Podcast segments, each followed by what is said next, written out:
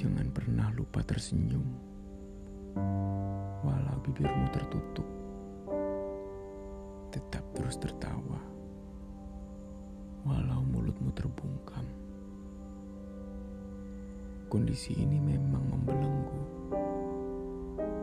Penyakit yang katanya mengganggu saluran pernafasan juga mengganggu seluruh rencana dan bahkan menyekap waktu.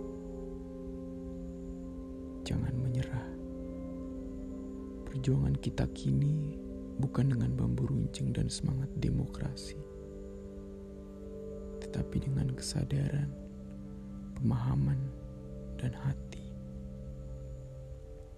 Ada garis yang sangat tipis antara cukup tahu dan paham. Sayangi sesama Jangan biarkan saudara kita berkeliling mencari disinfektan dan kebutuhan pokok. Ingat, batasi hubungan fisik. Ya, hanya fisik. Sekarang hubungi mereka-mereka yang terkasih. Beritahu mereka betapa dirimu menyayangi mereka. Kita tidak ketemu dulu ya untuk beberapa saat ini. Kalau ada apa-apa, beri kabar.